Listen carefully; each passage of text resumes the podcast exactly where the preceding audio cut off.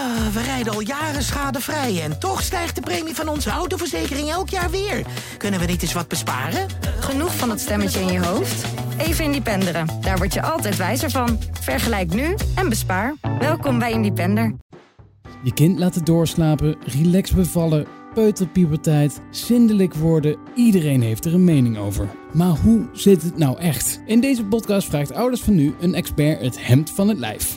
Welkom bij Ouders van Nu vraagt door. Welkom bij weer een nieuwe podcast van Ouders van Nu Vraag Door. En vandaag vragen we door over een wat minder vrolijk onderwerp dan je van ons gewend bent, namelijk een uh, traumatische ervaring na je bevalling of tijdens je bevalling. Of in ieder geval een negatief gevoel wat je kan overhouden aan je bevalling. En hoe je daar het beste mee om kan gaan. Hier aan tafel zit Claire Stramrood. Welkom. En uh, mijn collega Danique Hoofdwijk, die bij ons op de redactie werkt. Super fijn dat jullie er zijn. En uh, om met jou te beginnen, Claire. Um, wie ben je wat doe je? Ja, dankjewel voor jullie uitnodiging. Uh, ik ben uh, gynaecoloog. Ik ben gespecialiseerd in psychische klachten rondom zwangerschap en bevalling.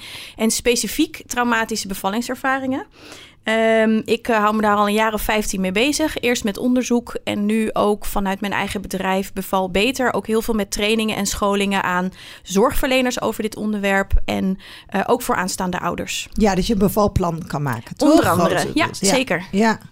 Nou, supergoed dat je dit doet. Want hoe kom je bij dit onderwerp? Uh, nou, ik ben er een beetje per toeval ingerold. Uh, ik vond de gynaecologie altijd heel interessant als dokter. Maar ik heb de psychologie ook altijd heel fascinerend gevonden. Dus op een gegeven moment, nog tijdens mijn studie, kreeg je de kans om mee te doen met een onderzoek. En dat werd steeds groter en groter en groter. En uiteindelijk ben ik op dit onderwerp ook gepromoveerd. Uh, en ja, is het eigenlijk mijn, mijn passie ge geworden en gebleven. Ja, ja, want je bent een van de eerste toch die hier zich in verdiept heeft. Ja, toen ik er 15 jaar geleden mee begon, was het inderdaad heel onbekend. De eerste onderzoeken die, die over dit onderwerp zijn gegaan, die zijn ook echt pas 20 jaar oud. Uh, en gelukkig is er steeds meer bekend nu onder zorgverleners. Het, het, roept geen vraagtekens meer op of mensen die denken: oh, je bedoelt een postnatale depressie. Uh, en, en gelukkig ook onder vrouwen en hun partners uh, is het minder een taboe dan, dan destijds. Ja, ja, om even over dat taboe te beginnen. Danique, heb jij een traumatische bevalling gehad of een positief gevoel? Overhouden? Uh, nou, mijn bevalling zelf duurde best wel lang. Uh, 20, ruim 20 uur eigenlijk. En uh, eigenlijk voor mij kwam het vooral daarna. Ik was dat niet op een roze wolk. Ja. Ik had en eigenlijk door werd je door iedereen geconfronteerd van ja, en hoe is het op zich roze wolk, waardoor dat er eigenlijk alleen maar bevestigd werd. Terwijl ik dat helemaal niet had. Nee. Ik, ja, ik, ik, ik, nee. Nee, ik had dat gewoon niet. Nee, nee, maar dan kom je niet meer bij jou, Claire. Want dan is het na je bevalling dan is het eigenlijk afgerond. Toch? Nou, dan is je gynaecoloog uit beeld. Ja, nou in principe komen vrouwen wel een week of vijf, zes na de bevalling nog terug bij de verloskundige of de gynaecoloog. Een beetje afhankelijk van hoe de bevalling is verlopen. En het is ook de bedoeling dat er dan wordt gevraagd: hoe heb je de bevalling ervaren? Hoe kijk je erop terug? En hoe gaat het nu met je? Dus niet ja. alleen maar uh, heb je nog bloedverlies en uh, zijn je hechtingen goed genezen. Ja. En als je dan zegt het gaat niet zo goed met me? Uh, dan hoop ik dat er wordt doorgevraagd. Want uh, traumatische bevallingservaringen komen echt veel voor. 1 op de 10 vrouwen ongeveer. 1 op de 5 zelfs, uit, blijkt uit sommige onderzoeken. Um, echt een post posttraumatische stressstoornis. Dus ook met echt heftige psychische klachten. Dat is gelukkig maar een paar procent. Uh, maar het is wel iets waarvan ik hoop en verwacht... dat verloskundigen en gynaecologen daarover doorvragen... als je dat aangeeft. Ja, ja. Ja, want je denkt misschien, ja, ik ga nu al heel in de diepte, maar je denkt misschien na je bevalling ook wel. Ik ben moe, krijg weinig slaap, borstvoeding gedoe. Um, hè? Misschien is het wel even normaal dat je je niet helemaal lekker voelt. Ja. Wat is het verschil tussen je niet helemaal lekker voelen en moe zijn en een echt een zorgwekkend uh, ervaring hebben gehad. Of zorgwekkend is het verkeerde ja. woord, maar traumatisch. Wanneer is het traumatisch? Nou, je, je, je hebt eigenlijk het stukje na de bevalling wat jij noemt van moe en niet lekker. Maar een traumatische bevallingservaring gaat echt over de bevalling zelf. Uh, en dat is, natuurlijk een, dat is natuurlijk een continuum. Het is niet leuk of vreselijk. Hè? Dus dat, is, dat is vaak, uh, nou ja, dat ik zeg, dat is een continuum. Um, uh, als het gaat om de definitie van een traumatische bevallingservaring, dan gaat het eigenlijk om een bevalling die de vrouw zelf als heel naar, negatief, vreselijk, schokkend, dramatisch heeft ervaren. Met andere woorden, het is eigenlijk niet zo belangrijk uh, wat het medisch verloop is geweest, of er complicaties zijn geweest, wat de gynaecoloog of de verloskundige van jouw bevalling vond. Het gaat echt om jouw eigen ervaring. Ja, Ja, zijn, er, zijn er dan nog bepaalde signalen waarbij je denkt van... nou ja, als je die signalen hebt, dan, dan moet je echt aan de bel trekken. Dat, dan, dan is het wel echt duidelijk dat je een traumatische bevalling hebt gehad. Want ik kan me zo voorstellen... In sommige gevallen kan het heel duidelijk zijn dat je denkt, ja, wow, dit, dit gaat echt niet goed met me, want ik heb echt nog een enorme nasleep van de bevalling. Of, ja, weet je, er zijn natuurlijk wat jij ook al zegt, er zijn een aantal gradaties. Welke signalen moet je echt bij dat je echt aan de bel moet trekken? Ja, ja hele goede vraag. Ik, ik denk dat het belangrijk is om onderscheid te maken in die zin tussen een traumatische bevallingservaring en PTSS, dus een posttraumatische stressstoornis of klachten daarvan. Eigenlijk kun je zeggen, die traumatische bevallingservaring, dat is het moment zelf, wat je er toen van vond. Uh, uh, heel fijn, positief, uh, et cetera, of heel naar, negatief, vreselijk. En de emoties die je op dat moment had. Dus dat gaat echt om de ervaring.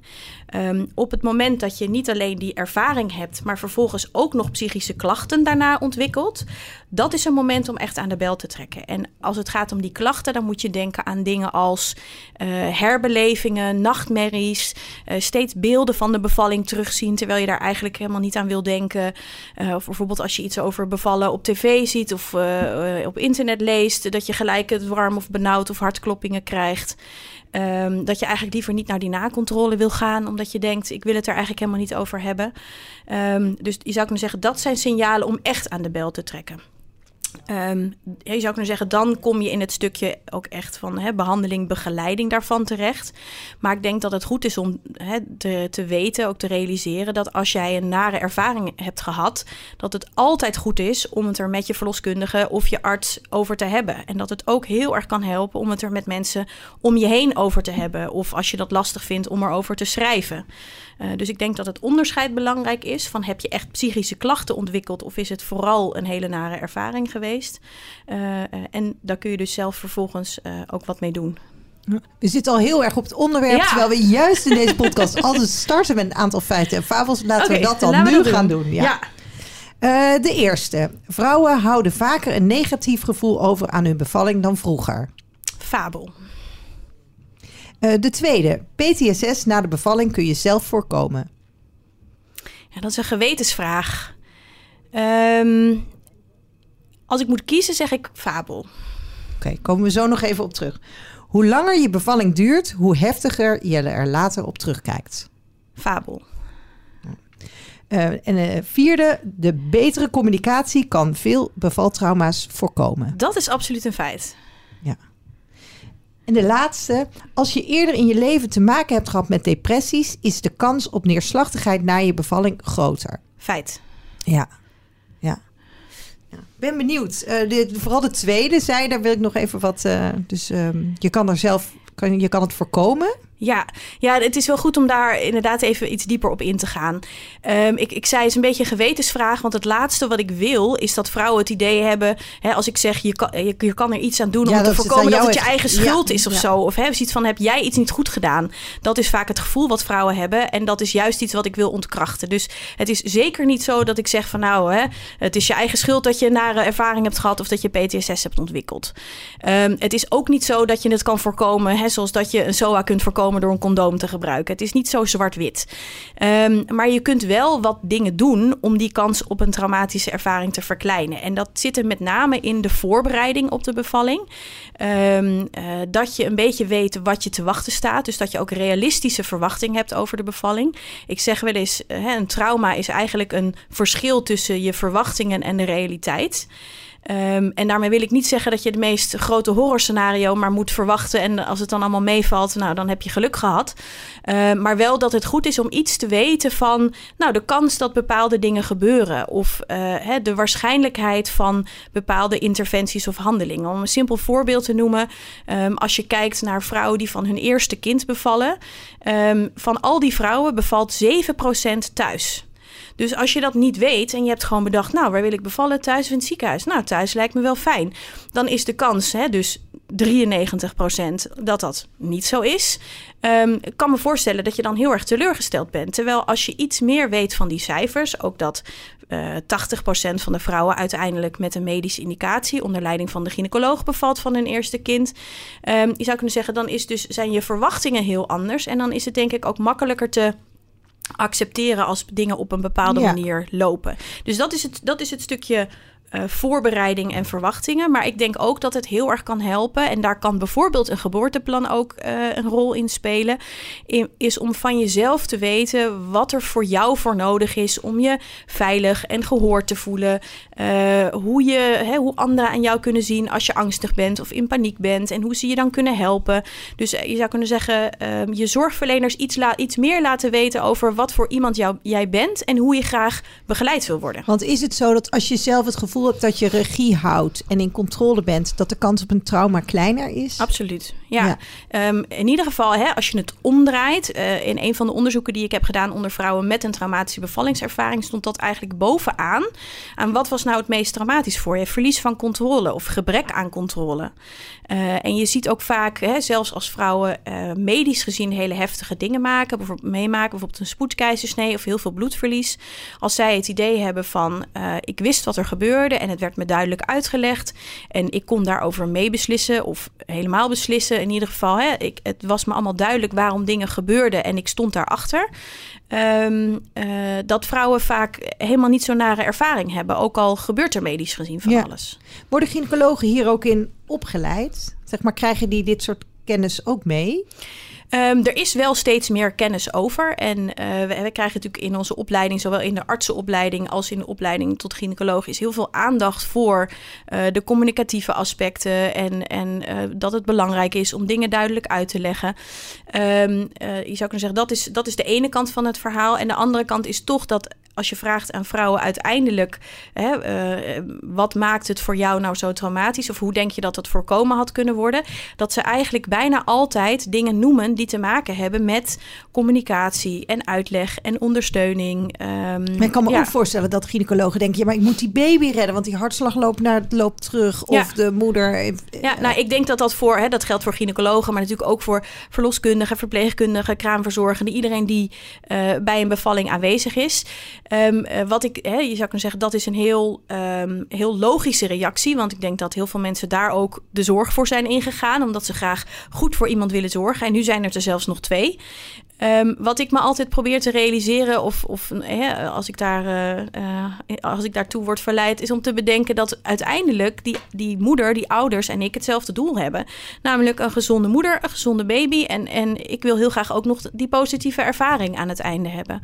En mijn ervaring is dat als je dingen goed uitlegt uh, en duidelijk uitlegt en hè, ook zegt van kan je erachter staan dat we het op deze manier doen, dat het in de praktijk echt niet zo vaak voorkomt dat iemand zegt, nou ja, en toch wil ik het niet. Um, nee. uh, ja. Ja. Want dat, daarom, die eerste stelling was natuurlijk... vrouwen houden vaker een negatief gevoel over aan hun bevalling dan vroeger. Ik, kwam op die stelling omdat ik dacht... we zijn zo gewend in deze wereld om mm, alles te ja. kunnen regisseren en ja. dus maakbaar. Dus dat je misschien al helemaal in je hoofd hebt... dat jij gaat bevallen met een kaarsje en je eigen playlist en bla.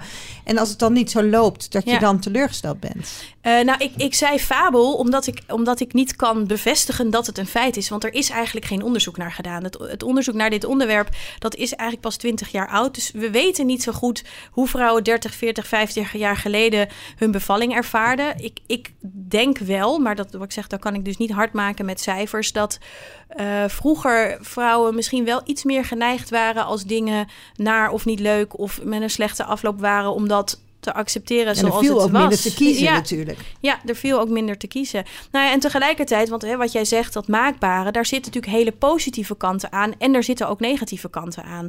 Uh, het leven en een bevalling al helemaal niet, is niet 100% maakbaar. Uh, want je lijf doet gewoon wat hij doet, uh, hè, in ieder geval voor een deel.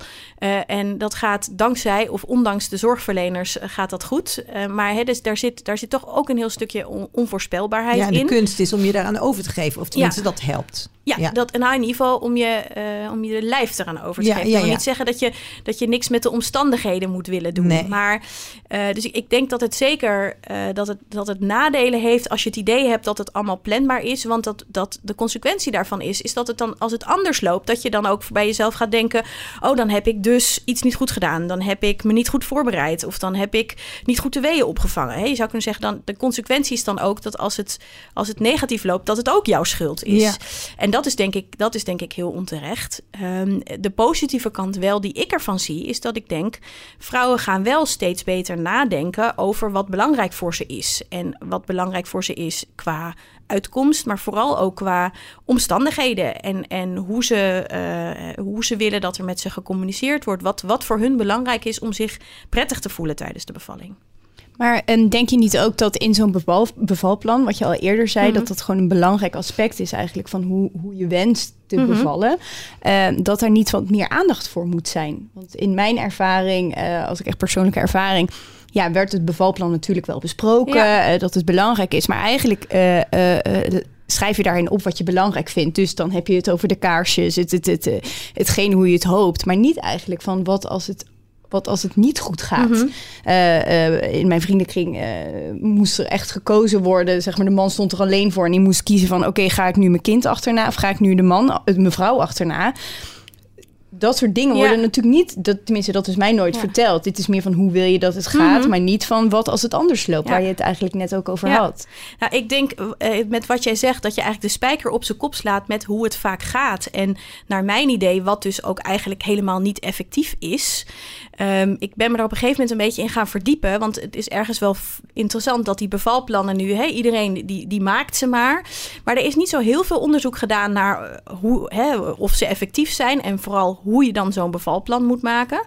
Ehm, eh, en dat was voor mij een van de redenen om een ander soort bevalplan te maken. Wat veel minder hè, dan de bevalplannen zoals jij die beschrijft. Gefocust is op het wat. Hè, de kaarsjes, de navelstreng. eh, wil je staan, wil je zitten, wil je liggen.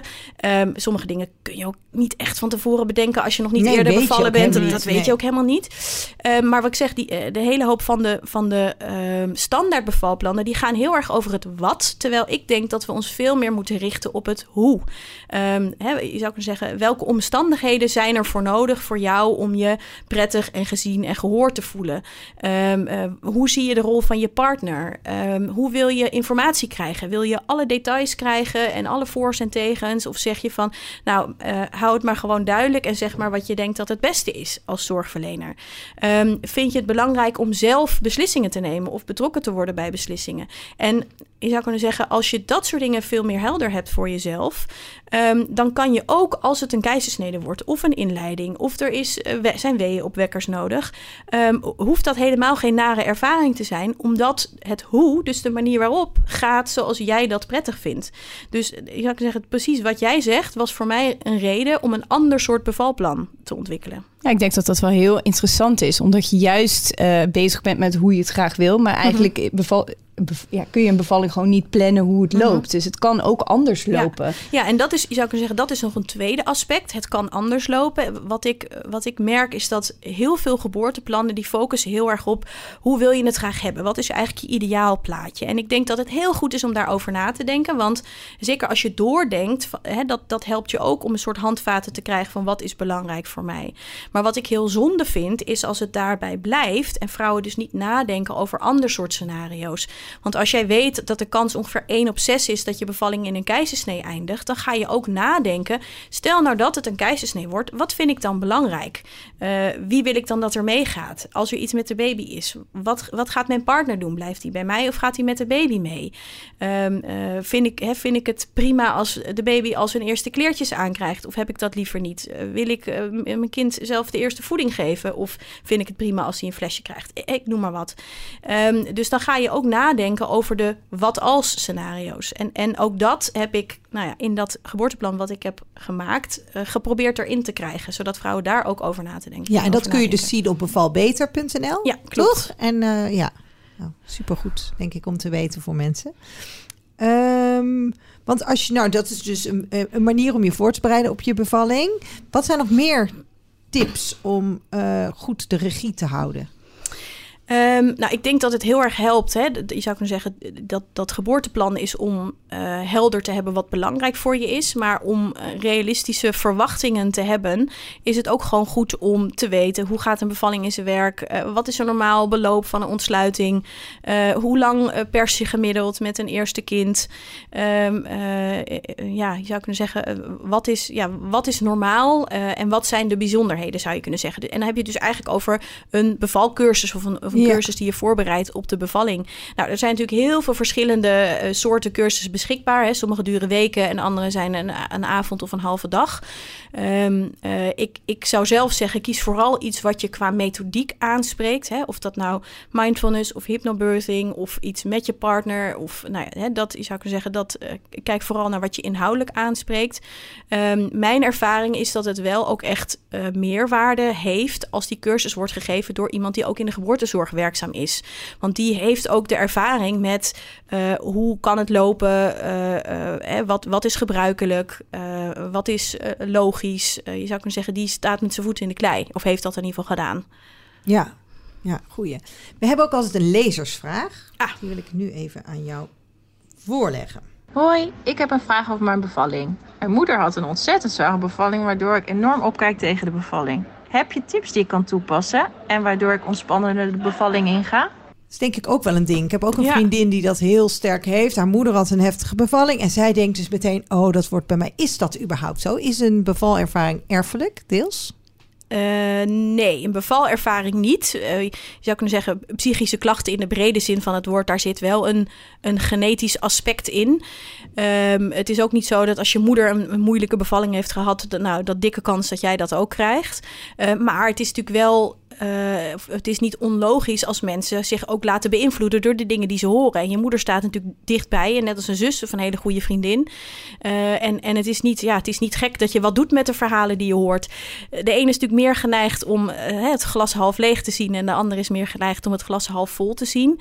Ehm, eh, wat ik zelf denk dat heel erg kan helpen, is om te proberen zoveel mogelijk een open blik te houden naar hoe het zou kunnen lopen. Eh, en dus niet te snel te denken van, oh, het gaat niet zoals ik had gehoopt. Of, eh, oh, nu gaat het nooit meer lukken. Ehm, ja, dus, dus je zou kunnen die open blik te houden. Ja. En Want we hebben het nu de hele tijd over regie houden. Maar er zijn natuurlijk ook best wel bevallingen die, waar je echt fysiek heel heftige Mhm. trauma's kan oplopen. Of, Ja. eh, of waar het zelf met jou.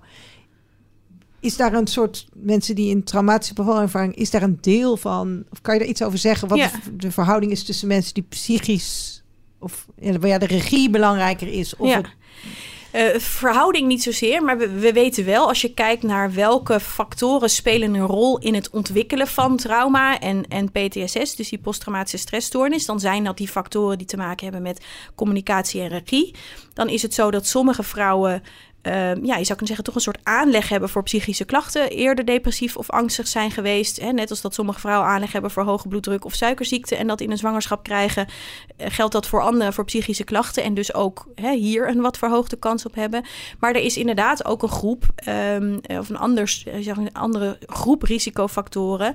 ehm, die heeft te maken gewoon met het medische verloop van de bevalling. Ja. Je hebt een, een hogere kans op, op een traumatische ervaring na een spoedseksio, na een, eh, sorry, spoedkeizersnee, na een vacuüm, na heel veel bloedverlies of een baby die, eh, die geholpen moet worden met ademen na de bevalling waarmee het niet goed gaat. Dus dat is zeker ook, eh, dat is zeker ook een belangrijke categorie. ja, maar daar is misschien de nazorg logischer dat die goed gaat. Daar is dan misschien. Ehm, ja, ik, nou, ik denk dat, dat daar eh, zorgverleners in elk geval eh, nog wat meer alert zijn of alerter zijn. Van hé, hey, eh, even vragen hoe, dit, hoe die verwerking gaat of hoe iemand dit Ja. heeft ervaren. ja. Ehm, ja, en dat is, dat is aan de ene kant heel goed, want het is een belangrijke categorie. En aan de andere kant is het soms ook een beetje een valkuil om te denken... nou, dit was een bevalling volgens het boekje of dit viel allemaal wel mee. Terwijl Ja. dat soms heel anders is dan de ervaring die iemand zelf heeft gehad. ja. En dat is ook wel belangrijk dat dat... ehm, hè, dat je realiseert als dat voor jou geldt dat dat niet fout is of zo. Hè? Ik bedoel, er kan medisch gezien niks aan de hand geweest zijn. Maar als je bijvoorbeeld een supersnelle bevalling hebt gehad... en je bent compleet in paniek je denkt... ik kan het niet, het gaat niet en niemand ziet me en niemand hoort me. Ik voel me hartstikke eenzaam. Hè? Even een plaatje schetsen. Eh, dat kan ook heel naar zijn. Eh, ook al is je bevalling medisch gezien allemaal niet zo bijzonder of, of eh, zorgelijk verlopen. Nee. Nee, precies. Dat is wel belangrijk. Je hoeft je nooit te schamen voor het gevoel Absoluut wat je hebt. Nee. nee. Nee, en wat ik ook wel belangrijk vind om te benadrukken, is dat hè, sommige vrouwen die zeggen na de bevalling van ja, ik voel me eigenlijk heel schuldig. Of hè, ik zou eigenlijk dankbaar moeten zijn dat ik toch een gezonde baby heb gekregen. En dan heb ik, dan zit ik maar, blijf ik maar zo hangen in die nare ervaring. Hè. Dat krijgen ze soms ook als van anderen te horen. Van nou ja, maar weet je, nu baby is gelukkig gezond, vergeet het nou maar en kijk maar vooruit. Ehm, ik vind het heel belangrijk om te benoemen dat die twee prima naast elkaar kunnen bestaan. Je kan, heel, je kan heel dankbaar zijn, je kan heel blij zijn. Je kan zelfs die roze wolk hebben na de bevalling. Omdat je gewoon nou, heel blij bent met je baby en hoe het allemaal gaat. En toch tegelijkertijd denken: wat heb ik een ontzettend nare ervaring gehad tijdens die bevalling. En dat mag gewoon naast elkaar bestaan. Ja, ja goeie. Zijn er ook... Nou, je hebt natuurlijk jouw platform waar je hè, beval beter met een plan kan maken en een beetje preventief. Zijn er ook sites waar je terecht kunt voor echt informatie over een trauma wat je hier hebt opgelopen? Uh, nou, er staat inderdaad op Beval Beter staat een pagina met informatie. Er is ook de Stichting Bevallingstrauma. Die is eigenlijk opgericht voor vrouwen die een hele nare uh, bevallingservaring hebben gehad. Um, je hebt de website van het Landelijk Kenniscentrum Psychiatrie en Zwangerschap. Dat is, dat is wat breder, maar daar staat, staat ook wel informatie over uh, traumatische bevallingservaringen. Ja, en, en uh, als je googelt, vind je natuurlijk ook van alles. Ja. Um, ik, ik, denk wel dat het goed is dat mensen weten, dat vrouwen weten dat er, je zou kunnen zeggen, dat er hulp, behandeling, zorg beschikbaar is. Ja. Um, hey, je kan aangeven bij je verloskundige of je gynaecoloog bij de nakontrole of op een ander moment of, of in een volgende zwangerschap. Uh, van joh, die bevalling, daar blijf ik steeds maar aan denken of daar uh, blijf ik steeds maar beelden van zien. Je kan ermee naar je huisarts gaan en wat die vaak zullen doen is je dan, uh, als je echt die psychische klachten ook hebt, verwijzen naar een psycholoog die gespecialiseerd is in traumabehandeling. Ja, want je zei net al, hè, je moet het PTSS na je bevalling niet verwarren met een postnatale depressie. Kun Nee. je nog eens uitleggen wat daar het verschil tussen is? Um, ja, dus die zou kunnen zeggen, uh, depressie heeft eigenlijk twee hoofdkenmerken. Dat is een sombere depressieve stemming en het moeilijk vinden, vinden om te genieten van dingen waar je normaal gesproken wel van zou kunnen genieten. Of waarvan, nou ja, waarvan het gebruikelijk is dat je ervan geniet. Hè? Om Even simpel gezegd, na de bevalling, als jij denkt, ja, ik voel eigenlijk helemaal niet zoveel met die baby. En waar is nou die instant uh, het liefde op het eerste gezicht? Of ja, ik vind het eigenlijk helemaal niet leuk om voor mijn baby te zorgen.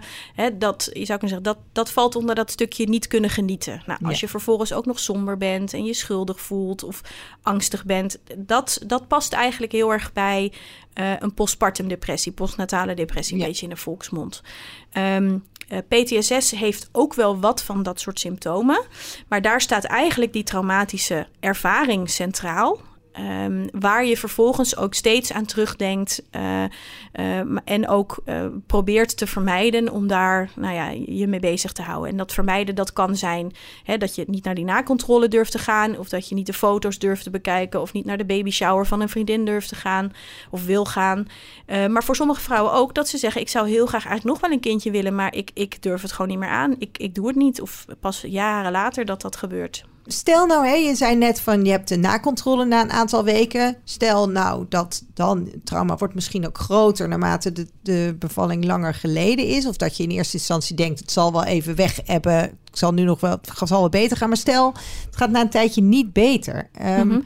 Dan ga je niet meer je gynaecoloog bellen, denk ik, of je verloskundige. Ga je dan naar je huisarts of hoe werkt dat? En jij bedoelt denk ik na die zes weken, na die nakontrole. Ja, dat ja. je dan denkt, nou ja, het is nog zo vers, dat appt wel weg, het gaat ja. prima. Ja. Um, nou, het is inderdaad zo, hè, als je kijkt naar hoeveel vrouwen een traumatische bevallingservaring hebben en hoeveel vrouwen uiteindelijk PTSS ontwikkelen, dat het natuurlijke verloop is dat voor heel veel vrouwen uiteindelijk die psychische klachten, als ze die al hadden, dat het een beetje naar de achtergrond verdwijnt. Dus ook al ben je er in de eerste week of twee weken heel erg mee bezig, dan geldt voor de meeste vrouwen dat dat naar verloop van tijd, vooral als ze er het goed over kunnen hebben met anderen, dat dat minder wordt. Maar inderdaad, als het blijft, dan is die nakontrole is een heel uh, logisch moment om het erover te hebben, omdat je dan als het goed is ook de bevalling nabespreekt met je verloskundige of gynaecoloog. Maar stel dat je er dan nog niet aan toe bent, of je denkt na drie maanden als je weer aan het werk moet ineens van nou, dit, dit gaat echt helemaal niet goed.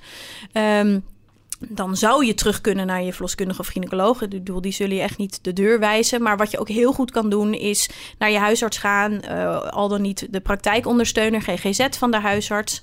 Um, uh, en als jij echt he, psychische klachten hebt die je functioneren beïnvloeden, dat dat gewoon niet goed gaat. Um, dan word je vaak doorverwezen naar een GZ-psycholoog die traumabehandeling kan doen. Bijvoorbeeld EMDR-behandeling. Ja, ja.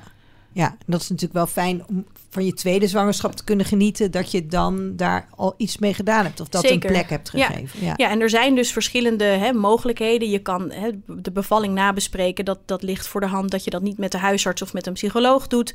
En het behandelen van trauma, dat, dat doet een gynaecoloog of een verloskundige weer niet. Eh, we zijn op dit moment bezig, naar aanleiding van de richtlijn die twee jaar geleden over dit onderwerp verschenen, om een soort consultkaart te maken. Dus eigenlijk een A4'tje waar al die verschillende opties en wie doet wat staat wat beschreven. goed. Dus ik hoop dat die over een paar maanden dat die eh, eh, online is. Ehm, jij benoemt inderdaad even de volgende zwangerschap, want dat is, wel, dat is wel belangrijk. Wat ik zelf heel veel merk bij vrouwen is dat het ze, je zou kunnen zeggen, gelukt is na een bevalling om het een beetje weg te stoppen als dat een nare ervaring is geweest. En vervolgens als ze dan weer zwanger zijn van de tweede, ehm, dan gaat, komt op een gegeven moment als die bevalling dichterbij komt, dan wordt de angst ook groter. En dan komen die dingen van een vo- vorige bevalling soms toch terug. En dat kan ook dan heel erg de moeite waard zijn eh, om toch nog behandeling te krijgen. En als het echt gaat om het trauma, hè, dan, dan eh, is dat vaak EMDR, want dat kun je ook veilig in de zwangerschap doen. Eh, als angst voor de bevalling, je zou kunnen zeggen, de boventoon voert, dan zijn er ook een aantal dingen waarvan bewezen is dat die effectief zijn, zoals bijvoorbeeld een mindfulness cursus of haptotherapie of ook weer EMDR. Ja, we hebben het natuurlijk tijd over een bevaltrauma. Maar ik kan me ook voorstellen dat mensen een trauma hebben omdat de kraamtijd niet helemaal loopt zoals ze denken dat die moet gaan. Dus bijvoorbeeld je kindje ligt in een couveuse en je hebt dus heel lang op en neer en borstvoeding komt daardoor niet op gang. Of is dat Ja. ook iets wat je een traumatische ervaring kan worden, terwijl je, je bevalling op zich niet het grootste ding is, maar gewoon het, het willen genieten van de eerste periode met je kind. Of dat je bang bent dat de hechting niet goed is. Ja, nee, dat kan zeker. Er is, er is wat minder onderzoek naar gedaan. En je zou kunnen zeggen, daar is soms de, ehm, het onderscheid tussen trauma en gewoon een verdrietige periode, om het maar zo te zeggen, eh, is, is niet zo heel duidelijk. Eh, maar zeker wanneer die kraamtijd heel anders is dan dat je, hebt, eh, dan dat je had verwacht.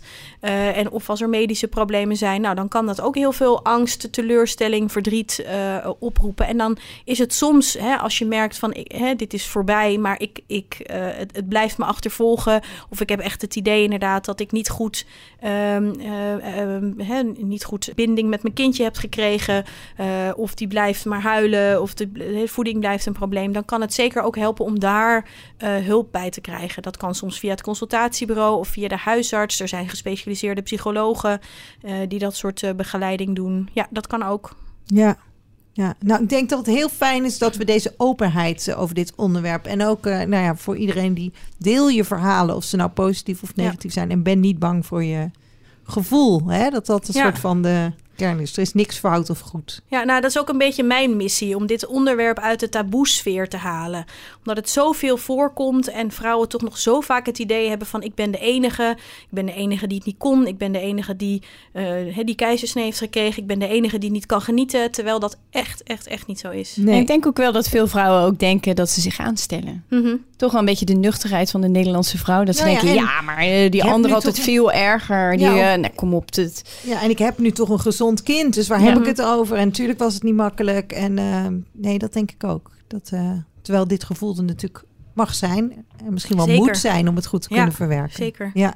Zijn er nog dingen waarvan je denkt, dit wil ik nog meegeven? Nou, sowieso op je site kijken dus. Via Ouders van Nu krijg je een korting. Kun je op onze site meer informatie over vinden. Inderdaad, je krijgt korting eh, voor de cursus, waarbij je eh, zeg maar helemaal geleid via een aantal lessen eh, dat speciale geboorteplan, de bevalkaart, maakt Ja. voor jouw bevalling. En dat is zowel voor je eerste bevalling, maar ook Ja. voor als je een negatieve ervaring hebt gehad om dat om te vormen. Of, Ja. ja. Ja, voor je, voor je volgende bevalling, Ja. zeker. Nou, als ik nog één ding mag noemen, dan is het toch dat ik de partners niet zou vergeten. We hebben het heel erg over de moeder gehad. Ehm, maar er is, eh, er is bijna altijd ook een, een partner, een vader of in ieder geval een bevalpartner, iemand anders bij. Eh, en die, voor diegene kan het ook heel heftig zijn. Zeker medische dingen als eh, de schouder van de baby die blijft zitten of heel veel bloedverlies. Hè. Je staat erbij, je kijkt ernaar. Ehm, maar ik denk dat het goed is, en ik probeer dat ook altijd te doen als de partners meekomen naar de nakontrole, om ook te vragen van, goh, hoe is het voor jou geweest? Ja. Ehm, want de ervaring leert dat dat, je zou kunnen zeggen, dat dat soms eh, het, eh, een probleem of juist de oplossing is in de verwerking. Als jij als, als eh, moeder een bepaalde ervaring hebt gehad en je partner zegt, ja, ik weet niet waar je het over had hoor, ja, het duurde wel lang en ja, ik was ook wel moe aan het einde, maar trauma, je zou kunnen zeggen, dan ehm, eh, dat, kan, ja, dat, dat kan heel ehm, eh, lastig zijn om, hè, als je er eigenlijk niet over kan praten voor je eigen verwerking. Maar die partner kan ook zelf het gevoel hebben van jeetje Mina, eh, ik, hè, dit was Ik heb niks kunnen heftig. doen ik en heb zij niks had kunnen zoveel doen. pijn. Ja, Ja, ja, precies. En, en daar mag ook aandacht voor zijn. ja. Ja, wel mooi. Want ik denk juist bij een traumatische bevalling dat ook de partner vaak ook in, in wat, wat we net ook hadden gezegd van ja, weet je wel, ga ik dan achter mijn kindje aan Ja, of achter mijn, eh, achter mijn vrouw. Ja. Ik denk dat dat wel echt een goede, eh, goeie- goed iets is. Nou, heel veel dank sowieso voor dit gesprek, maar ook dat je dit eh, doet voor alle zwangeren in Nederland. Nou, heel graag gedaan.